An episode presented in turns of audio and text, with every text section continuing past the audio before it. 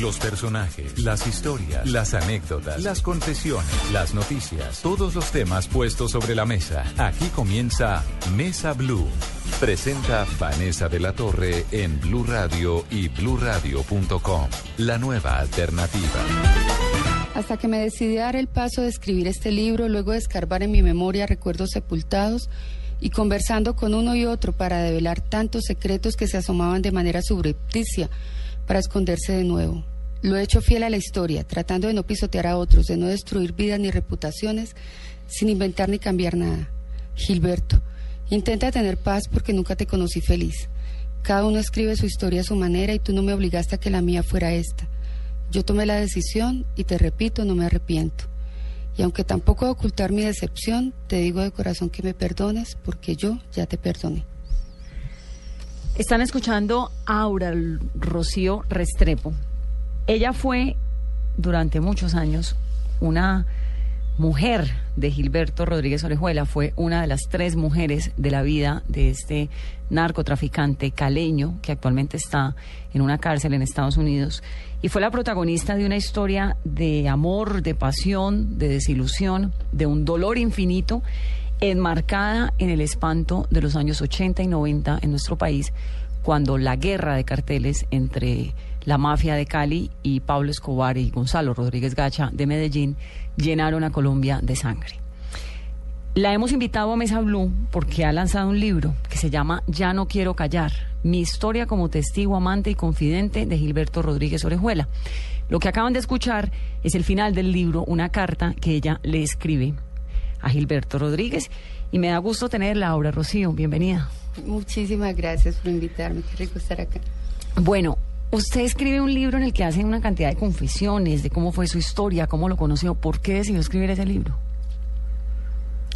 Siempre, desde que nos capturaron, eh, estaba la idea del libro, no en mí, sino como en, todas las personas de mi entorno me llegaban propuestas de periodistas, me insistieron muchísimo y yo por lealtad lo había descartado.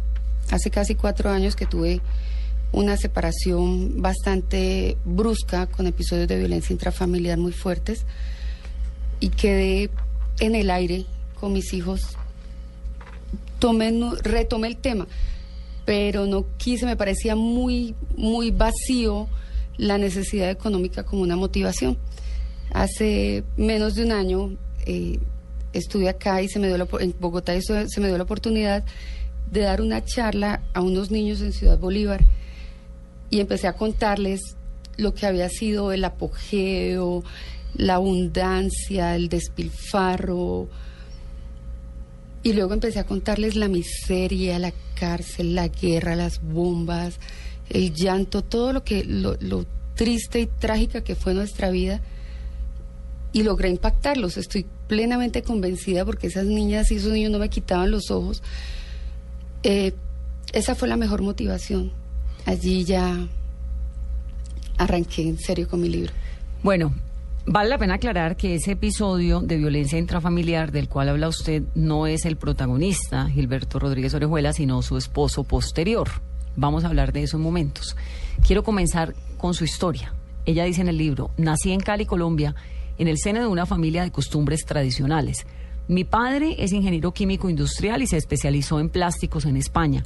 Mi madre, como la mayoría de las mujeres de su época, se dedicó al hogar y los dos han sido padres ejemplares que ya cumplen 50 años de casados, aún caminan tomados de la mano y se cuidan el uno al otro. O sea, usted venía de una familia relativamente conservadora, económicamente bien, estable. estable. ¿Cómo termina metida con un capo del tamaño de Gilberto Rodríguez? ¿Por qué se deja seducir? Yo era inocente, eso es lo que siempre sostengo y, tenía 20 años cuando lo conocí. Yo sé que, bueno, los 20 años hace 30 eran otra historia, a los 20 años de ahora. Trabajaba desde que me gradué del colegio porque siempre fui muy independiente, me pagaba mi universidad, una muy buena universidad en Cali, en el ICESI. Vendía seguros había tenido pretendientes de todo tipo. O sea, yo había tenido ya pretendientes millonarios y no me importaba, yo no andaba detrás de eso. Quería salir adelante, quería hasta ser periodista inicialmente y no, no pude estudiarlo, la carrera. Pero bueno, terminé en una cita para venderle seguros a Armando Olguinzarria, que era un senador de la República, en el edificio Alcázar, en la avenida Sexta con 15. Una amiga me consiguió la cita y yo le daba la mitad de la comisión si le vendía, pero Armando no me compró. Casi siempre yo sabía cuando alguien no me iba a comprar, pero ese día me estrellé cuando me, le dije, firme aquí, doctor, y me dijo, no, mijita, yo no te compro, pero te voy a presentar a alguien que te compra más que yo. Y fuimos a unos pisos más arriba a la oficina de Gilberto, estaba reunido con los abogados, era un hombre bien presentado, que hablaba con propiedad, culto, que manejaba muy bien los números. Y yo soy muy buena para los números y por ese lado a mí me deslumbra, me descrestan. Eh, esperaba un hombre diferente. Usted ya sabía que existía un señor que se llamaba Gilberto Rodríguez. Sobre todo yo sabía que existía Miguel Rodríguez porque en ese entonces el América, Miguel Rodríguez era el dueño del América y ese era el duro, era lo que se hablaba en Cali, pero Del América de Cali. el del de América de Cali, el equipo de fútbol, pero su hermano mayor para mí no era alguien eh, muy reconocido, además porque yo trabajaba todo el día, estudiaba por la noche, a la hora que llegaba a mi casa ya no llegaba a ver noticieros, nada, entonces yo no sabía, Gilberto había bajado su perfil, estuvo dos años en la cárcel en España, después un año en Cali, acababa de salir hacía uno o dos meses cuando lo conocí, pero yo estaba totalmente desinformada de ese aspecto. ¿A usted mí- le pareció un señor guapo? me gustaban las canas, siempre me han atraído las canas. eh, obviamente era mucho mayor que yo. Pues es que es un par de años menor que su papá. No, realmente es un mes menor que mi papá. O sea, él pudo haber sido su papá. Era como si usted le estuviera echando el ojo Mi a papá, un señor de la edad de su papá, literalmente. mi papá le dijo, llegó a decirle un día que sí, él tenía claro que yo estaba viendo en él la figura, una figura paterna. ¿Y sí? No, yo realmente me enamoré de Gilberto, o sea, él es, él es muy inteligente, siempre lo he sostenido, él es un hombre supremamente inteligente, que había tenido poder y dinero toda la vida, que había tenido las mujeres que quiso, todas, era, muy fácil conquistar a cualquier mujer, tenía toda la experiencia y yo era una muchachita de 20 años, mm, bastante inocentona, Era muy bonita Aura, Mar- Aura Rocío, es que era una, tengo el libro en mis manos y aquí hay unas fotos de ella, entonces ella era bien delgadita, con un pelo claro, largo, crespo, con una mirada de una inocencia tremenda, con la nariz operada. sí. No tenía, se le ve un poquito. Pero la, pero, pero la nariz no me la, la cirugía no me la hizo No, no, no, la tenía operada cuando lo conoció. La tenía, me operó un médico de Cali porque era el grupo de escuachistas y era el novio, es que lo que también, Gilberto me encontró con el corazón roto, porque el novio de tres años con el que me iba a casar me acababa de dejar. Entonces estaba emocionalmente frágil. terreno abonado para un hombre con su experiencia, con todo su poder de manipulación, de, o sea, era estaba ahí listica, listica para que me enamorara un hombre como él. Pero también estaba lista para que usted se enamorara y se levantara al hombre que quisiera, porque es que era una mujer linda, era inteligente, se veía, ¿no? Trabajaba con su venta de seguros, como me cuenta, era emprendedora, tenía una familia pues muy decente. ¿Y qué le dice su papá y su mamá cuando se mete con semejante personaje? En mi casa no dije la verdad. Durante los primeros meses, o sea, mis, ellos se fueron dando cuenta, pero yo les mentía, obviamente, que sufrieron muchísimo. Eh, había tenido muchos pretendientes, pero tenía a mi novio y siempre había sido fiel. Cuando llega Gilberto, justo mi novio acababa de dejarme hacía un mes. Es que todo se dio y me tocó volver a su oficina y me tocó estar yendo varios días seguidos. Obviamente, porque le faltaba un papel, porque entonces ven por esta otra cosa, te voy a comprar esto, mira, es que necesitamos tal cosa. Y llegaba yo allá y él paraba todo, almorzábamos y se quedaba dos, tres horas hablando conmigo, a veces toda la tarde.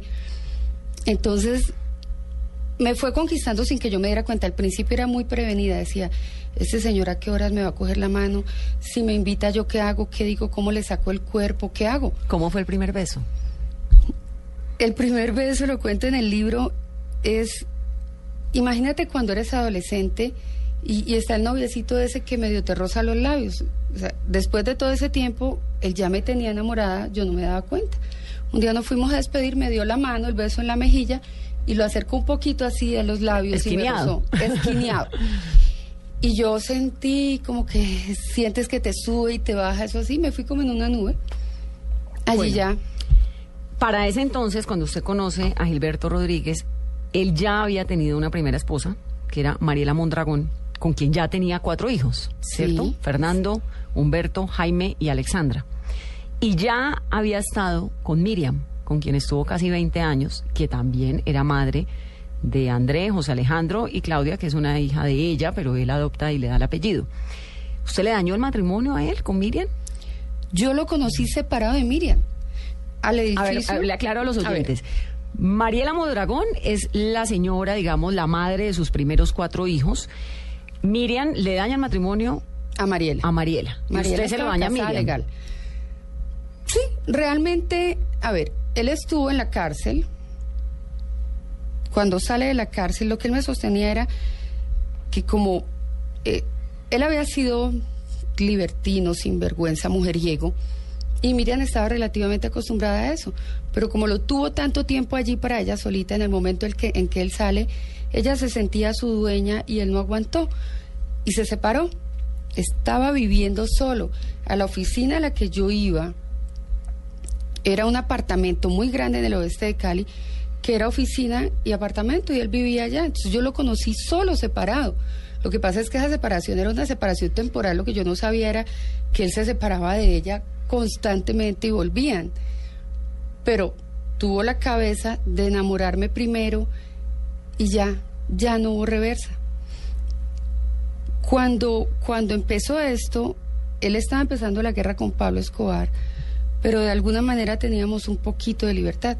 Un año después es cuando matan a Luis Carlos Galán. El presidente Virgilio Barco, en estado de sitio, da la, decreta la extradición de colombianos, le toca esconderse y en ese momento ya esa separación se hace más tajante porque yo me voy a vivir con él en su Entonces, usted se esconde con él. Yo me escondo con él, vivo con él, pero sin embargo nunca dejó del todo esa relación. Él me decía que había muchas cosas en juego, que no eran solo los hijos, que era el dinero, que era muchos años y que y como que muchas historias y muchos secretos, y en fin. Pienso que estaba acostumbrado a, a manejar esas situaciones, pero eso para ninguna mujer es, es vida. ¿Usted se acostumbró? Para nada, yo lo dejaba cada, cada que podía. Ahora miro atrás y digo, yo creo que cada mes era el mismo problema. Pero ahí seguí porque él dependía mucho de mí. La única que vivía escondida con él era yo. Ninguna se iba a someter a eso. Explotaban bombas, había carteles en televisión de recompensas, había mil problemas. Nunca era el momento para dejarlo y tal vez yo me escudaba en eso porque estaba enamorada y pues era más fácil encontrar la excusa para seguir allá aunque fuera tanto el sufrimiento. ¿Usted tenía cuántos años ahora, Rocío? Yo lo conocí con 20 años, lo volví a ver en enero del 88, en febrero cumplí 21 años, hasta que nos capturaron en el 95, tenía 28 años creo cuando la captura Estaba muy chiquita. y duré ese año en la cárcel. En, en lo que en ese lapso de tiempo me fui decepcionando, fui atando cabos y, y me di, empecé a darme cuenta de, de las cosas más graves y de lo que me hizo, tal vez me acabó ese amor ya, me, me hizo que se rompiera. Hay un momento que es, yo le llamo el punto de quiebre en las relaciones donde hacia haya sentimientos ya no hay reversa. Eso lo tuve allí y bueno, ¿Cuál fue el punto de quiebre en esa relación? lo que yo más quería era tener un hijo. Habíamos tenido muchos episodios en ese sentido y él en algún momento en que yo lo dejé, lo cuento en el libro, yo busqué un escape. No es fácil contar en el libro que esa mujer que había sido fiel siempre, que después de Gilberto siguió siendo fiel, eh, yo lo traicioné, yo tuve otra persona, yo me aferré a alguien. Ahorita me va a contar esa parte. Usted tuvo un, un medio romance en San Andrés, ¿no? En medio de sus escapes que se iba, pero ahorita vamos a hablar de eso. Cuénteme el episodio del hijo, porque como lo cuenta en el libro y me está recalcando ahorita, fue como un punto de quiebre muy importante en su relación. Usted quería tener un hijo con él. Yo nací para ser mamá. Desde niña, sí, yo sé que muchas mujeres sueñan con tener hijos, pero yo lo que más quería en la vida era un hijo. Yo soñaba con eso. Cuando ese primer año de nuestra relación, cuando ya tomó estabilidad la relación, él me pidió un hijo y yo me sentía feliz y empezamos a buscarlo. Y quedé embarazada. Quedé embarazada y unos dos días antes de la muerte de Luis Carlos Galán, dos o tres días antes, no sé, tuve un, un sangradito. No, no. Mm, Perdón. Ese fin de semana, después de la muerte de Luis Carlos Galán, tuve un pequeño sangrado. Le dije a él y ya él me decía, pero ahora con la extradición no va a ser el momento de tener hijos, yo me escondí, si me llegan a llevar, yo no quiero tener un hijo para que otro hombre lo críe, pero él no tenía argumentos porque era un hijo buscado e inicialmente él estaba feliz con la historia y con la idea de que estaba embarazada. Sin embargo, voy a un médico, me consiguió un ginecólogo excelente en Cali, me dice que me tiene que hacer una ecografía, pero me cita al día siguiente a otro sitio para hacerme él mismo la ecografía. Cuando me hace la ecografía me dice, mira, el, el bebé ya, esto tú ves aquí, aquí hay una manchita, esto no. Y yo, pero doctor, pero medicina, me decía, no, no hay cómo recuperarlo. Me toca hacerte algo para limpiarte y que no te quede nada dentro que te pueda causar secuelas. Y me programó en una clínica normal de Cali con toda la documentación, porque yo ya había perdido mi embarazo para hacerme un legrado. Ya mi embarazo se había perdido para mí. El dolor, la tristeza y el consolándome escondido y saliendo a consolarme, pero realmente no, era algo manipulado suyo con el médico. Lo que le hicieron fue un aborto. Lo que me hicieron fue un aborto, pero fue engañado.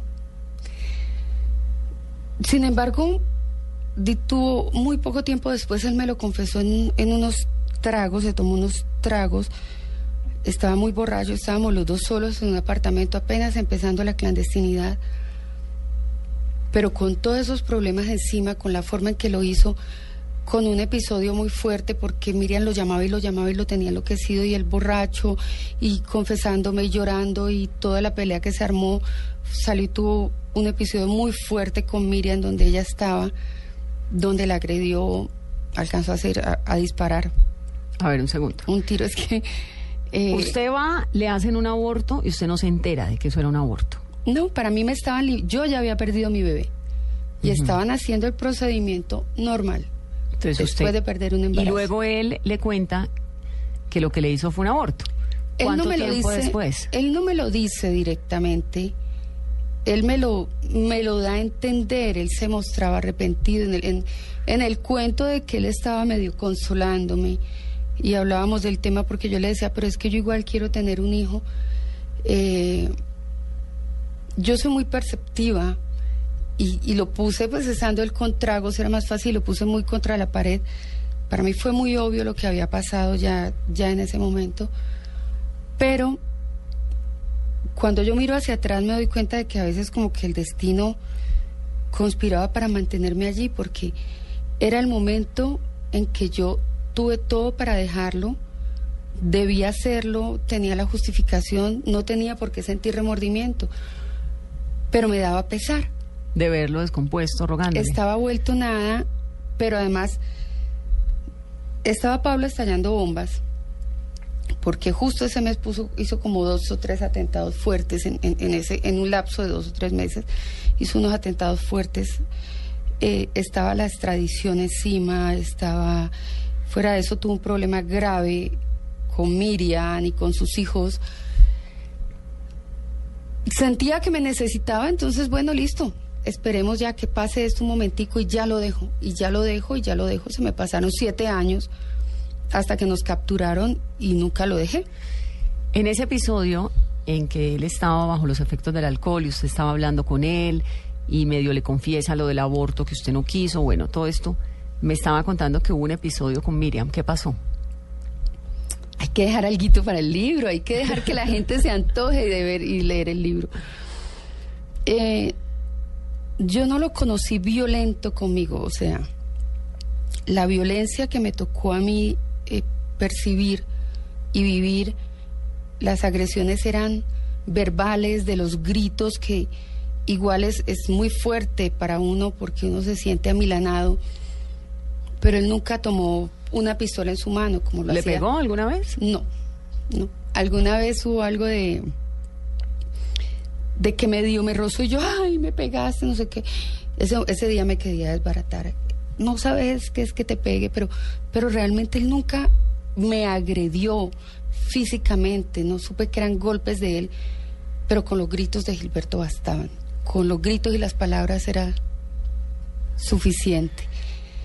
Y, pero ese día sí supe que fue, estaba muy, muy borracho, o sea, emocionalmente estaba muy afectado con lo mío.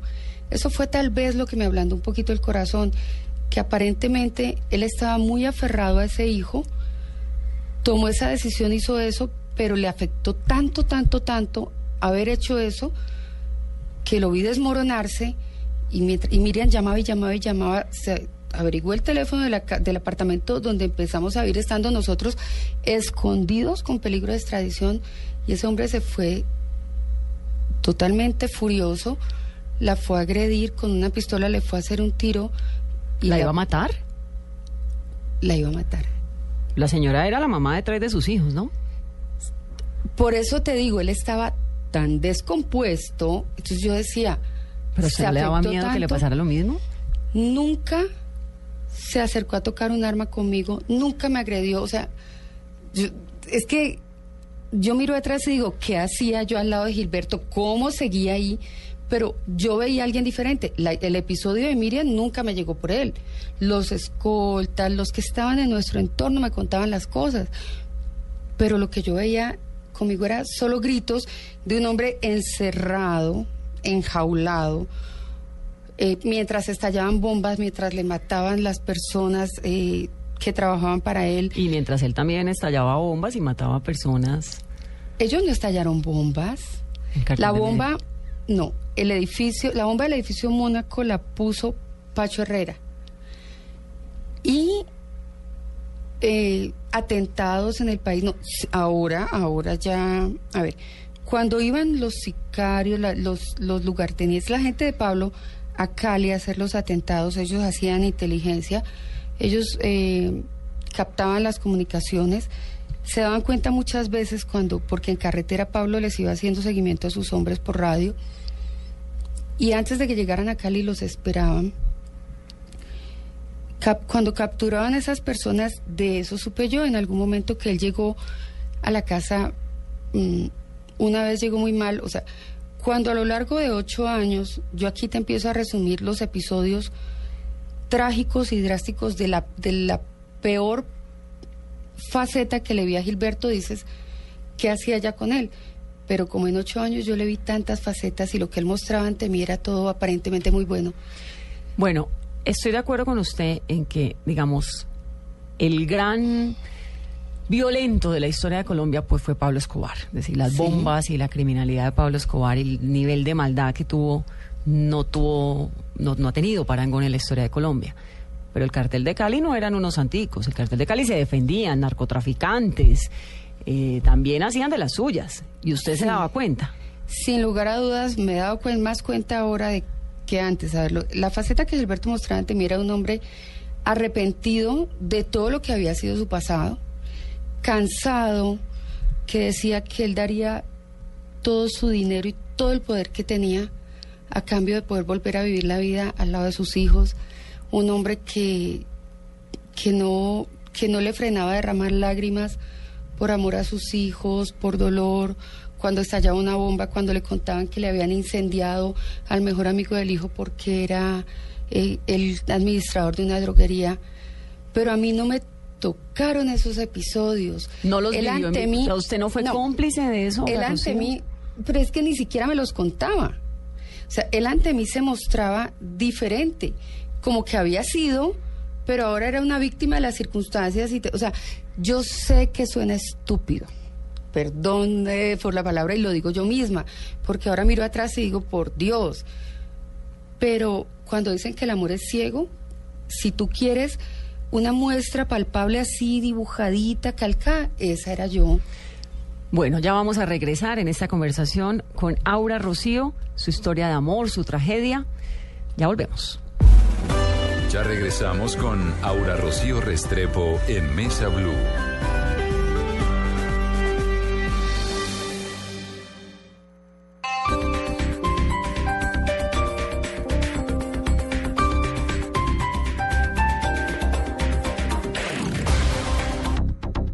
Enseñemos valores a nuestros niños y jóvenes. Así construiremos un mejor futuro para ellos y para Colombia. Seamos solidarios. Por Colombia, solidarios con la paz. 36 Caminata de la Solidaridad. Gran Festival del Folclor Colombiano. Comparsas folclóricas, artistas, carrozas, reinas, actores, deportistas, puestos de recreación. Domingo 31 de agosto a partir de las 9 y 30 de la mañana. Desde el Parque Nacional por la ruta acostumbrada hasta el Centro de Alto Rendimiento. Patrocinan Fundación Bolívar da Vivienda, Fundación Nutresa, Federación Nacional de Cafeteros, Fundación Bavaria, con subsidio. Apoya Alcaldía Mayor de Bogotá.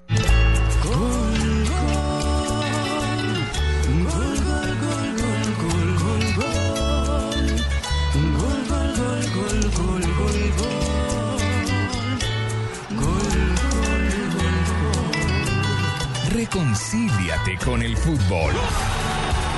Este domingo, Tolima Once Caldas, Millonario Santa Fe. Si no vas al estadio, escucha Blue Radio. La nueva alternativa.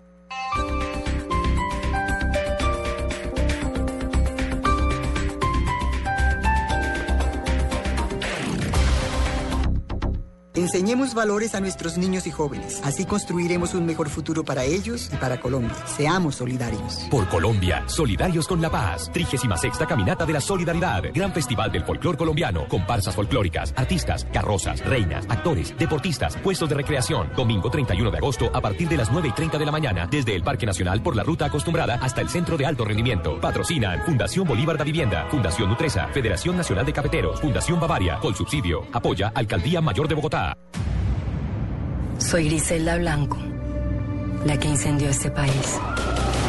Estoy dispuesta a hacer lo que sea por tener el poder. Frente a ese monstruo ni siquiera la ayuda de Dios es suficiente. Y esto apenas comienza. La Viuda Negra, gran estreno mañana a las 10 de la noche en Caracol Televisión. Continuamos con Aura Rocío Restrepo en Mesa Blue. Continuamos en este domingo conversando con Aura Rocío Restrepo, uno de los tres amores de la vida del capo Gilberto Rodríguez Orejuela, que se encuentra actualmente extraditado en Estados Unidos. Ella acaba de publicar un libro que se llama Ya no quiero callar, en el que básicamente cuenta su historia como testigo, como amante, confidente, enamorada de Gilberto Rodríguez Orejuela. Ahora, Rocío, en el segmento anterior antes de los comerciales, yo le preguntaba si usted no había sido cómplice de tantas atrocidades que cometió el cartel de Cali. Gilberto ni siquiera me contaba de sus negocios. Él yo me daba cuenta de, de algunas cosas por el entorno, por los escoltas que les encanta hablar, por, por las personas que nos rodeaban. Pero inclusive de, de, lo que hacía de droga y eso, él trataba de tenerlo muy, muy aparte. De pronto se le salía algo, pero se cuidaba mucho. Me enteraba más porque eh, cuando grababan a Pablo Escobar, que los cassettes los, envían, los enviaban todos los días, a mí me llegaban a veces la bolsita llena de cassettes y como no hacía nada encerrada todo el día leyendo, viendo televisión, me los pasaban para que yo los escuchara si veía algo eh, de, un atentado, si veía algo que me parecía importante, lo, lo grababa de cassette a cassette en otro, iba sacando una selección y eso después se le enviaba pues a los a Miguel, a Pacho, a Chepe y se lo mandaban a los entes del Estado. Al general Maza Márquez, que no era que lo recibiera con mucho agrado, pero pero ya fue por orden presidencial que dijo, bueno, o sea, necesitaban acabar con Pablo Escobar porque era el enemigo número uno del país y si les tocaba al Estado aliarse con el diablo, palabras más, palabras menos lo hacían. Por eso ¿Y a usted le consta esa alianza? Sí, claro, claro, porque imagínate. ¿Por qué? Pero, bueno, aparte de la parte política que ya está muy trillada, eh, propiamente lo que te estoy hablando de los cassettes, O, o, de los equipos de comunicaciones que traían, que siempre Gilberto me decía, con estos mismos aparatos, el día que matemos a Pablo, el objetivo del gobierno vamos a ser nosotros, porque con la guerra adquirimos mucho protagonismo. Entonces, con esto mismo nos van a capturar y pues de alguna manera, eh, más o menos así fue, porque así les lograron hacer inteligencia. ¿Cómo fue el, el día de la captura? A ustedes los capturan el 9 de junio de 1995. Usted entiendo que estaba con Gilberto Rodríguez ese día en su casa, porque además usted termina presa. Habíamos llegado esa semana anterior de, de, un viaje que estuvimos en Bogotá y después fuimos hasta Neiva. Yo me quedé en Neiva y él fue a encontrarse con los jefes guerrilleros. Tenía una cita con tiro, con tiro fijo. Finalmente lo recibió Raúl Reyes. Él está buscando aliados en esa en ese intento de legitimizar su entrega o sea, de que no fuera solamente negociar con el gobierno colombiano, sino de que, les, de, que Estados Unidos de alguna manera aceptara que no los extraditaran si se entregaban. Eh, acabamos de llegar, habían esa semana que no estuvimos, habían eh, allanado el edificio de la esquina, que eran casi nuestros vecinos. Eh, la noche anterior entramos a Cali después de medianoche a la una o dos de la mañana en la esquina de la casa, y la casa quedaba, era la casa de la esquina y seguía la nuestra nos paró, nos paró la policía, no me reconocieron de milagro porque eran los policías que hacían ronda a un almacén que yo tenía seis o siete cuadras abajo, que se disparaba mucho la alarma, pero yo llegaba, bueno, cansada, como una loca, desmaquillada, el pelo cogido, y pasé los documentos de mi hermana, la cédula y el pase. Nos tocó bajarnos eh, en un monte, lanzarnos por, por unos matorrales. con él? a Gilberto y a mí mientras el conductor se devolvía a ver si los policías se habían ido de allí seguían. Es decir, ¿los pararon en un retén juntos y no lo reconocieron? No, no reconocieron. Eran las dos de la mañana. Fue, fueron unos, unos motorizados. Había un taxi que iba delante de nosotros avisándonos que estuviera despejada la ruta, que no hubiera retenes. El taxi no tenía que llegar hasta allá. Y sin embargo se fue hasta ellos sabían que no podían pasar de un sitio. Entonces paran, los de la moto paran, a, los policías motorizados paran al taxista. El taxista anda con radio y llegamos nosotros en el carro atrás con un radio en la misma frecuencia. Se dan cuenta que, que estábamos juntos y no sé por qué nos dejaron seguir. Dijimos que íbamos para la finca. Esa es la subida a las tres cruces. Dijimos que íbamos para una finca. Avanzamos un, un trayecto, esto es arriba de Chipichapa en Cali estaban construyendo una unidad residencial de casas. Gilberto y yo nos quedamos allá, no sé, 200 metros arriba y nos metimos a esa, obra negra. Tuvimos un susto con el, con el vigilante. Bueno, eso fue. Eso fue una odisea. Si yo veo eso en una película, yo digo, ole, qué imaginación la de ese, la de ese guionista, pero, pero esa vida de nosotros era un guion total. El día de la captura, al siguiente, esa semana siguiente, ah, bueno, la noche anterior él llegó nos íbamos a ir el día anterior de, a cambiar de casa. Entonces, pasa este episodio. Pasa esto. Y llegan finalmente a su casa esa noche, descansan. Al día siguiente, él dice, nos tenemos que ir de aquí, llamamos las personas que nos ayudan, va el electricista que para que desarme algunas cosas, me han llegado unos aparatos de Estados Unidos de gimnasia, y dice él, nos vamos, empaquen. Empezamos a empacar, escondemos inclusive, el sitio tanto las cosas Encima que él dijo, eh, se puso a encaletar unos documentos en un escritorio, yo ni sabía que estaba ahí. Estoy contando mucho, mucho. el hecho es que nos íbamos a ir, él se arrepintió y, salió a una reunión y cuando llegó por la noche, llegó contento, entre comillas, porque venía afectado emocionalmente, a decirme que me tenía que preparar porque en un par de semanas se estaría entregando porque ya un Pacho lo iba a acompañar. Pacho Herrera Pacho se iba a entregar con él. Al día siguiente nos capturaron, yo fui la que abrió la puerta y fue... ¿Usted estaba en la casa con él? Yo había salido. ¿Por qué, ¿Por qué llegaron a ustedes? Porque el flaco que era nuestro secretario, era el secretario de Gilberto, eh, un amigo de él, de su pueblo, que es Roldanillo, lo, lo delató para zafarse de un problema ante la DEA y empezaron a seguir al flaco. Y igual así nos hubiéramos cambiado de casa, seguramente esos 15 días nunca hubieran alcanzado. Igual los iban a capturar. O sea, nos iban a capturar porque ya estaban muy, muy encima. El flaco era muy desconfiado, pero muy probablemente 15 días más no íbamos a durar en libertad. ¿Y usted está ahí en la casa con él? ¿Qué estaban haciendo?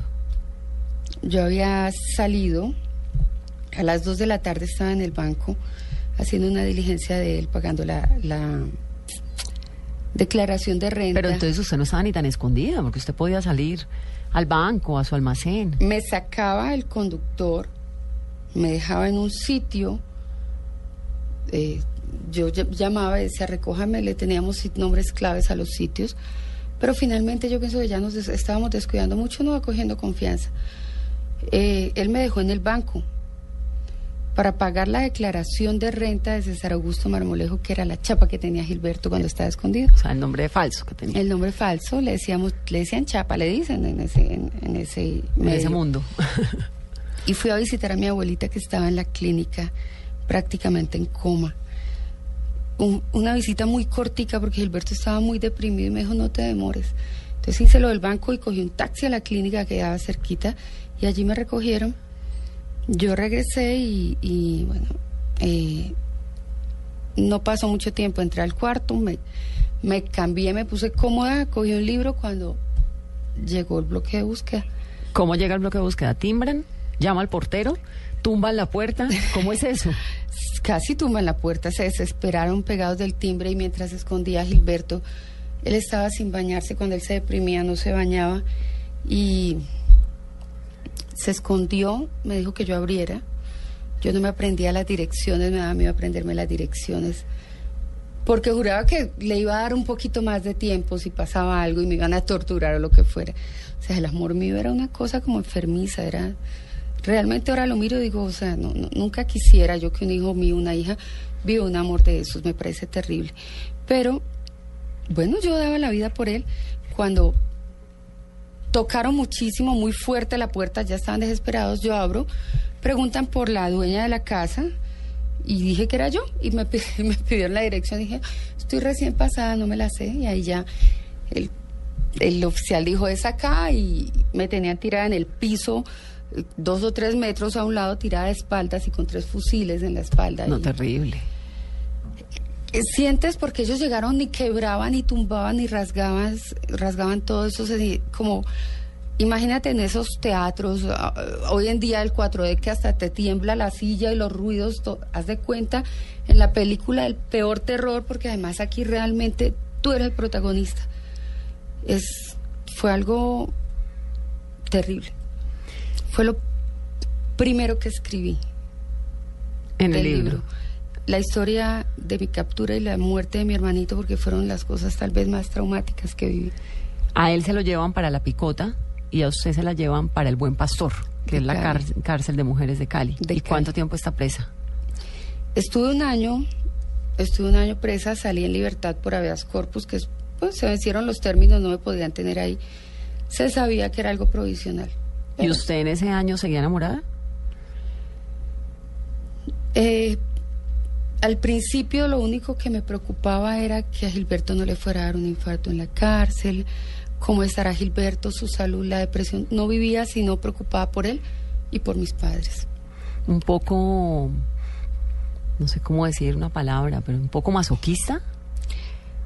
Yo siempre después de eso repito que cuando uno ma- ama más a otra persona que a uno mismo, eso no es un amor verdadero. O sea, tal vez mi autoestima era muy baja, tenía un problema de autoestima que pienso que llevo lo corrido de este año con este hombre bueno que me sube la moral todos los días, aprendiendo a quererme a mí misma, pero me faltaba, me faltaba mucho eso.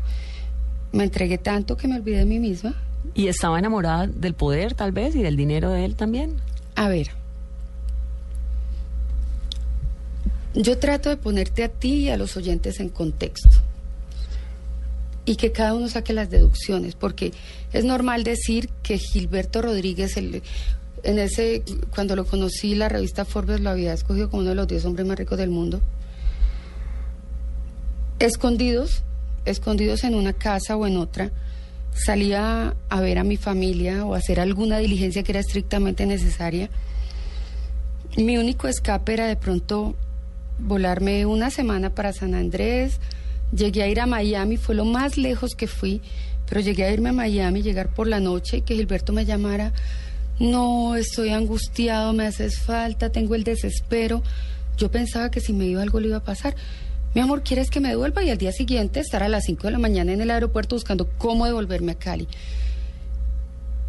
Cuando disfrutaba el dinero, cuando viajaba, que podía comprar cosas para llevarle a todo el mundo, empezando porque a él le traía toda la maletada, entonces a mis papás, a mis hermanos, a la cuñada, a la prima, a la amiga, a todo el mundo. Si yo me iba a un almacén, llegué a Escada en Cali y giré 20 millones de pesos un cheque para ponerme la ropa donde escondida. Pues es que eso le iba a preguntar. Para, sentarme en el comedor traído desde Italia de 20 o 30 mil dólares o la sala de 40 mil dólares yo digo, voy a decir algo ordinario, feo, porque lo usaba como para que la gente entendiera. Yo les decía, no, suena muy feo, pero mira, primero uno, mejor dicho, se le brota la cola de sentarse en eso como de 40 mil dólares, por Dios, con eso cuántos carros o cuántas bolsas de leche se compran. Seamos prácticos. ¿De qué sirve? ¿De qué sirve tener esos lujos encerrados? ¿De qué sirve decir si quiero tener un carro bonito, pero lo voy a tener guardado en mi casa. Pero se, se demoró añitos en reflexionar. No, yo nunca, cuando yo empecé con Gilberto ese primer año, Gilberto no me conquistó con joyas. Gilberto a mí, estos días lo decía yo en una entrevista, yo, mi primer carro fue un Renault, yo tenía una moto que pagaba con mi trabajo para trabajar, para vender en mis seguros, y vendí la moto para comprarle un Renault 4 y sacarlo, pagárselo a, crédito. Fue la, la ayuda que él me dio de que lo podía pagar como fuera un Renault 4 viejo, que le tenía el ventiladorcito de esos chiquitos que ponía uno ahí al frente, que me soplara. Pero yo estaba saliendo con el jefe del cartel de Cali y andaba con el 20, y en el Renault 4 de las ventanitas que se abrían para un lado. Eso fue mi primer carro, era un carro de segunda. Él a mí no me dio el carrazo, él a mí no me dio el anillo de diamantes o el aderezo. Él supo conquistarme porque yo era una muchachita bien. La descrestó a punta de cabeza. Él a punta de cabeza me conquistó. Bueno, usted entonces publica este libro, ¿para qué?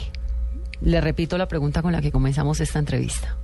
Porque es que el libro es emocionante, obviamente, porque todas estas historias que envuelven mafia y amores y pasiones y todo, pues son emocionantes. Uno se lo lee muy fácil y muy rápido y es interesante. Pero ¿para qué lo escribe?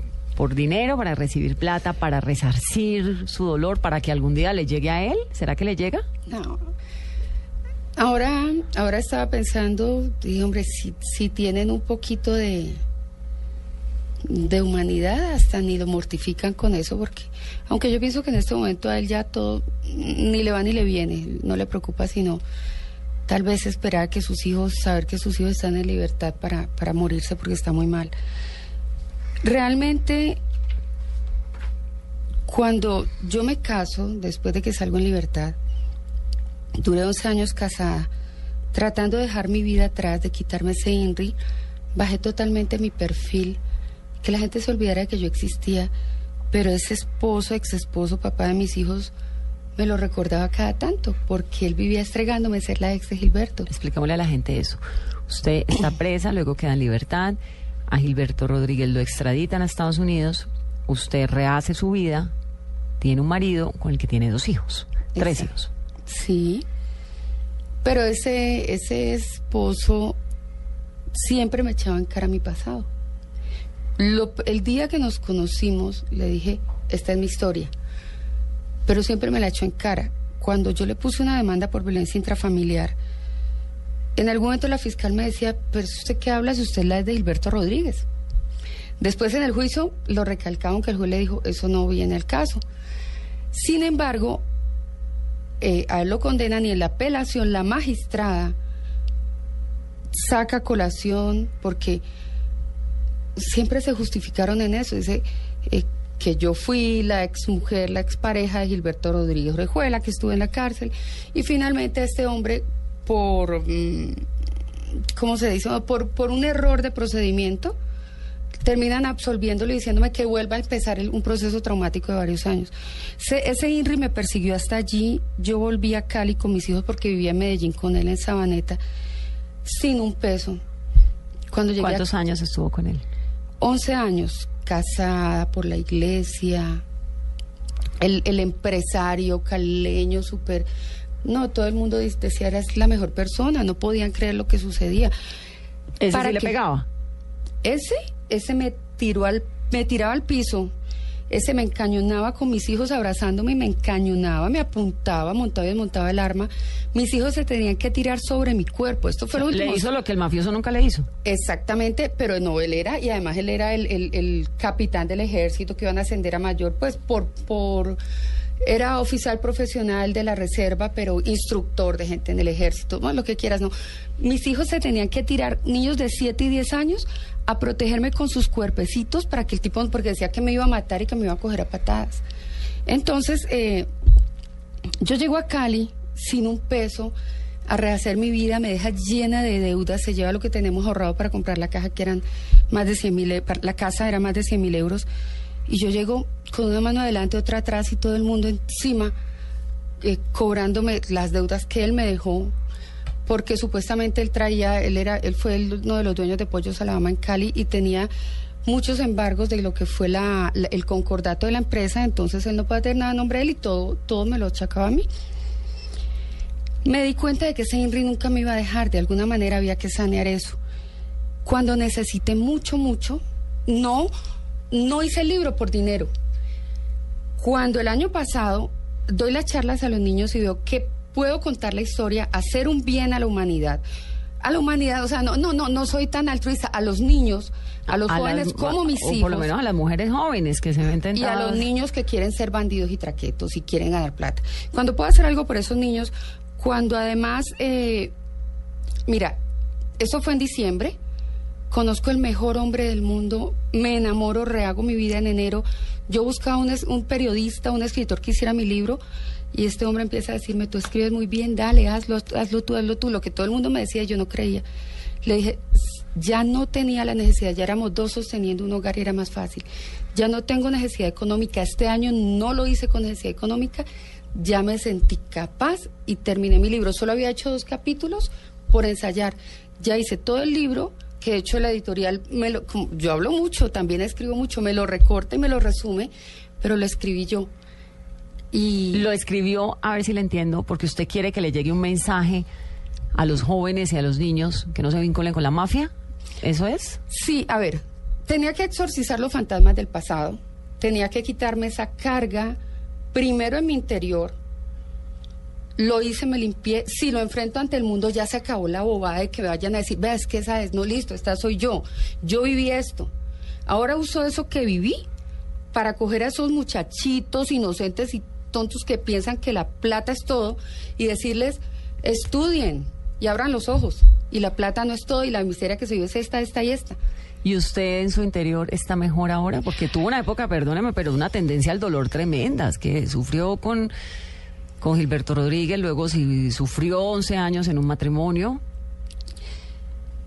La captura, primero había sido la muerte de mi hermanito, para mí fue muy traumática, después fue la captura, esos eran los momentos más duros, la cárcel, pero después lo que viví con este hombre fue lo peor, eso, porque le hizo daño a mis hijos y una mamá sabe que es lo peor.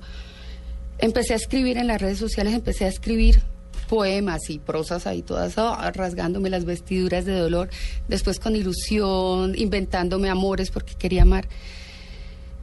Bueno, ahora ya exorcicé eso. El día que tuve el libro en la mano, que a mi esposo, a mi compañero en ese momento, al hombre que amo, le escribí la dedicatoria y se lo fui a entregar, sentí que me había descargado del todo. ¿Cuántos Estoy años tiene? tranquila y feliz. ¿Cuántos años tiene? Él tiene 53 años, yo tengo 47. 47 años. Pues ahora, Rocío, muchas gracias por haber venido aquí a soltar todos esos fantasmas del pasado.